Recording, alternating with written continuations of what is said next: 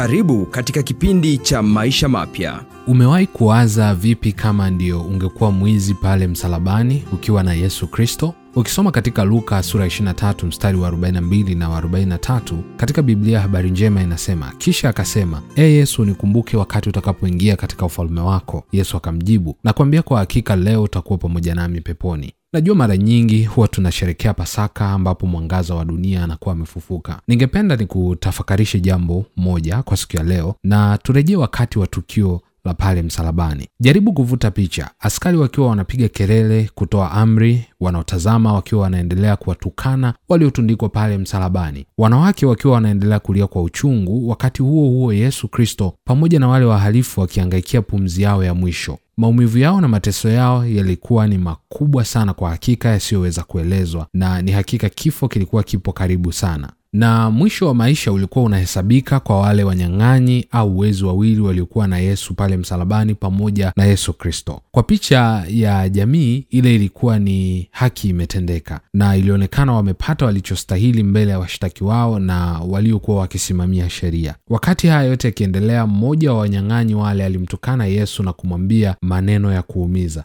lakini mwingine akamwambia Yesu, unikumbuke utakapoingia katika ufalme wako ambao ni ufalme wa Mungu. Nadhani unaweza ukaona utofauti wa imani na uaminifu kwa wale wanyang'anyi wawili juu ya Yesu Kristo. Mmoja wao alijua anachotakiwa kufanya ni kujinyenyekeza na kumwambia Yesu amkumbuke katika ufalme wake, na kwa kufanya hilo tu, yaani kumwamini Yesu Kristo, alipata neema ya kuingia paradiso, yaani katika ufalme wa Mungu, pale ambapo pumzi yake ya mwisho ilifika. Hebu jaribu kufikiria hili kwa haraka. Alikuwa hayupo na mwili wake, yaani alikuwa amekufa katika mwili hapa duniani, lakini roho yake ilikuwa pamoja na Yesu Kristo mbinguni. Na jaribu kuwaza juu ya furaha yake na shukrani aliyokuwa nayo baada ya kufika mbinguni. Yesu alikufa kwa ajili yako na kwa ajili yangu na kwa ajili ya ulimwengu wote, na sisi pia tuliopo hapa duniani ambao tumeweka imani yetu katika Yesu Kristo, maisha yetu ya duniani ndio mwanzo wa maisha yetu ya umilele ambayo yanatupeleka mbinguni. Siku moja sisi pia hatutokuwepo katika dunia hii, miili yetu haitakuwepo hapa duniani, bali itakuwa pamoja na Kristo Bwana wetu Yesu kule mbinguni.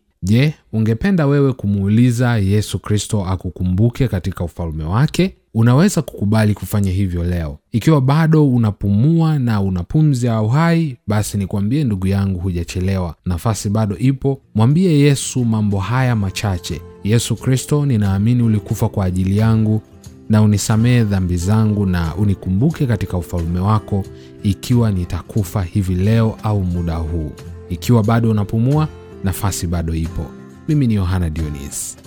Msikilizaji, ni matumaini yetu umebarikiwa na ujumbe huu. Kipindi cha maisha mapya kinaletwa kwako na huduma ya New Life Africa Satellite Network. Ukihitaji taarifa zaidi au maoni, tuandikie kupitia WhatsApp ukianza na alama ya kujumlisha 255 685 322 665. Mungu akubariki.